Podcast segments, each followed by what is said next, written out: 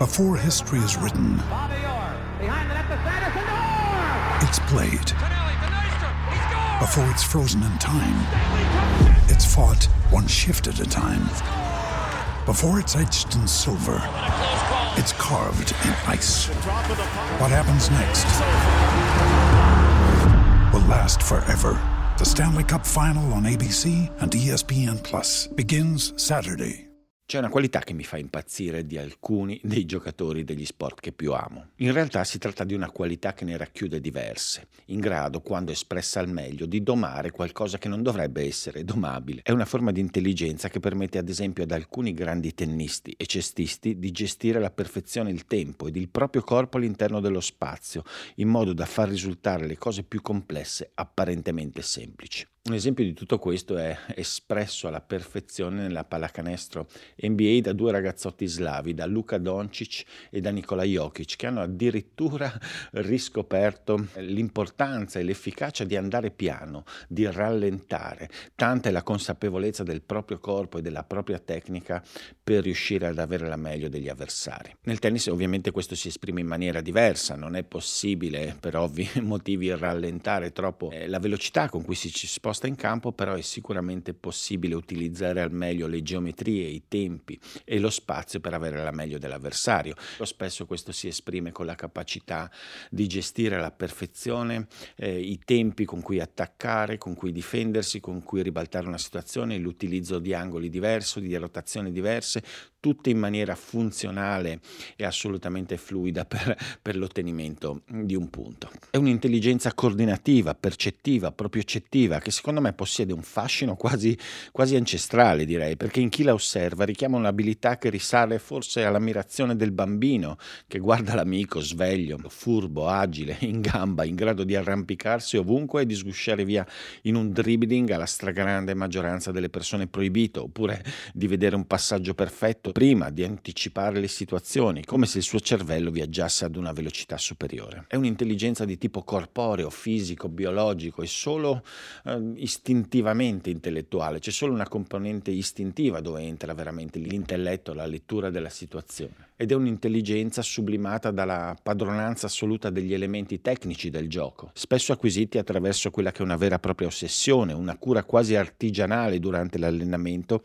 che permette di trasferire poi questi istinti superiori in una prestazione effettivamente inarrestabile, in una consapevolezza complessiva dello spazio e del tempo, in un controllo del corpo che non dovrebbe essere possibile. Ma non è finita qui, anzi, perché a rendere ancora tutto più complicato ed affascinante è lo spazio dove questi, questi fenomeni si muovono, lo spazio e la disciplina, quindi il campo e lo sport praticato. C'è un'immagine che uso spesso con gli allievi alle prime armi, quelli che hanno appena iniziato a giocare a tennis, per cercare insomma di rassicurarli rispetto alle difficoltà di iniziare uno sport come il tennis e della sensazione spiazzante che si ha di poco controllo durante le prime ore di pratica.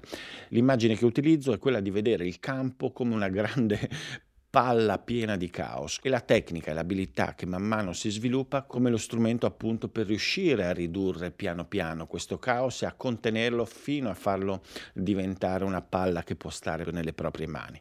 Qualcosa che però non si stabilizza mai perché è una palla che poi si può ringrandire, può tornare a essere fuori controllo, ma che col lavoro, con l'allenamento, col miglioramento delle proprie capacità complessive viene tenuta il più possibile sotto controllo. Ed in effetti c'è un'altra immagine vera che spesso spesso viene ricamata dai coach e dagli allenatori, soprattutto appunto con gli allievi alle prime armi. Ed è il fatto che un tennista in tutta la sua vita non colpirà mai due palline identiche. Ci sarà sempre un millimetro di differenza nella traiettoria della palla dovuto al vento che beffarda la sposta, all'umidità che arruffandola la rallenta o in sua assenza la velocizza, alla pressione diversa dovuta ai suoi differenti stati di usura, all'altitudine in cui si trova il campo da gioco, all'angolo di incidenza del piatto corde dell'avversario al momento dell'impatto e quindi alla sua rotazione, e poi la tua posizione in campo in quello specifico singolo colpo, quella dell'avversario, la superficie su cui ti stai muovendo, i suoi difetti e i rimbalzi imprevedibili, l'attrito che garantisce alla suola della tua scarpa, la luce, il sole del tramonto negli occhi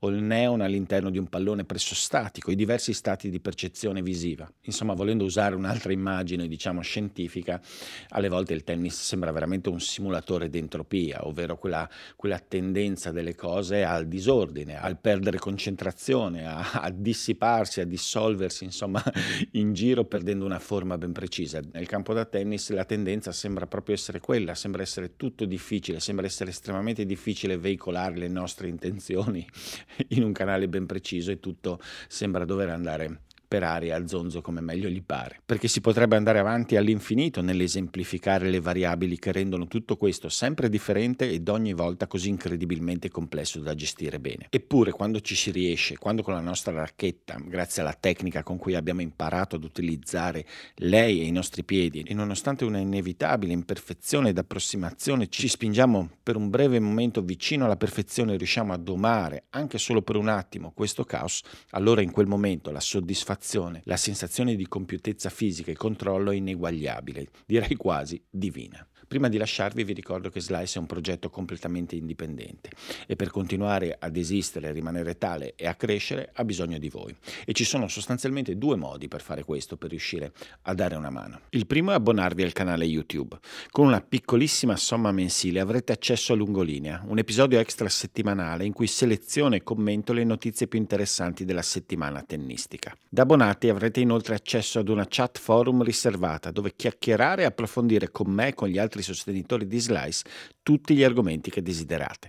Infine, come Slicers, avrete la priorità nel porre le domande a cui rispondo nel QA settimanale e potrete partecipare al Brackets, il fantatennis basato sui pronostici in cui scoprire chi le spara più grosse. Ma se tutto questo non fa per voi non c'è problema. C'è anche un secondo modo per supportare il canale, ovvero quello di effettuare una semplice donazione una tantum tramite il pulsante Super Grazie che trovate sotto ogni video. In ogni caso, qualsiasi cosa preferiate, avrete sempre la mia gratitudine per aver contribuito in modo determinante al progetto. I'm Sandra, and I'm just the professional your small business was looking for. But you didn't hire me because you didn't use LinkedIn jobs. LinkedIn has professionals you can't find anywhere else, including those who aren't actively looking for a new job but might be open to the perfect role, like me. In a given month, over 70% of LinkedIn users don't visit other leading job sites. So if you're not looking on LinkedIn, you'll miss out on great candidates like Sandra. Start hiring professionals like a professional. Post your free job on linkedin.com/spoken today.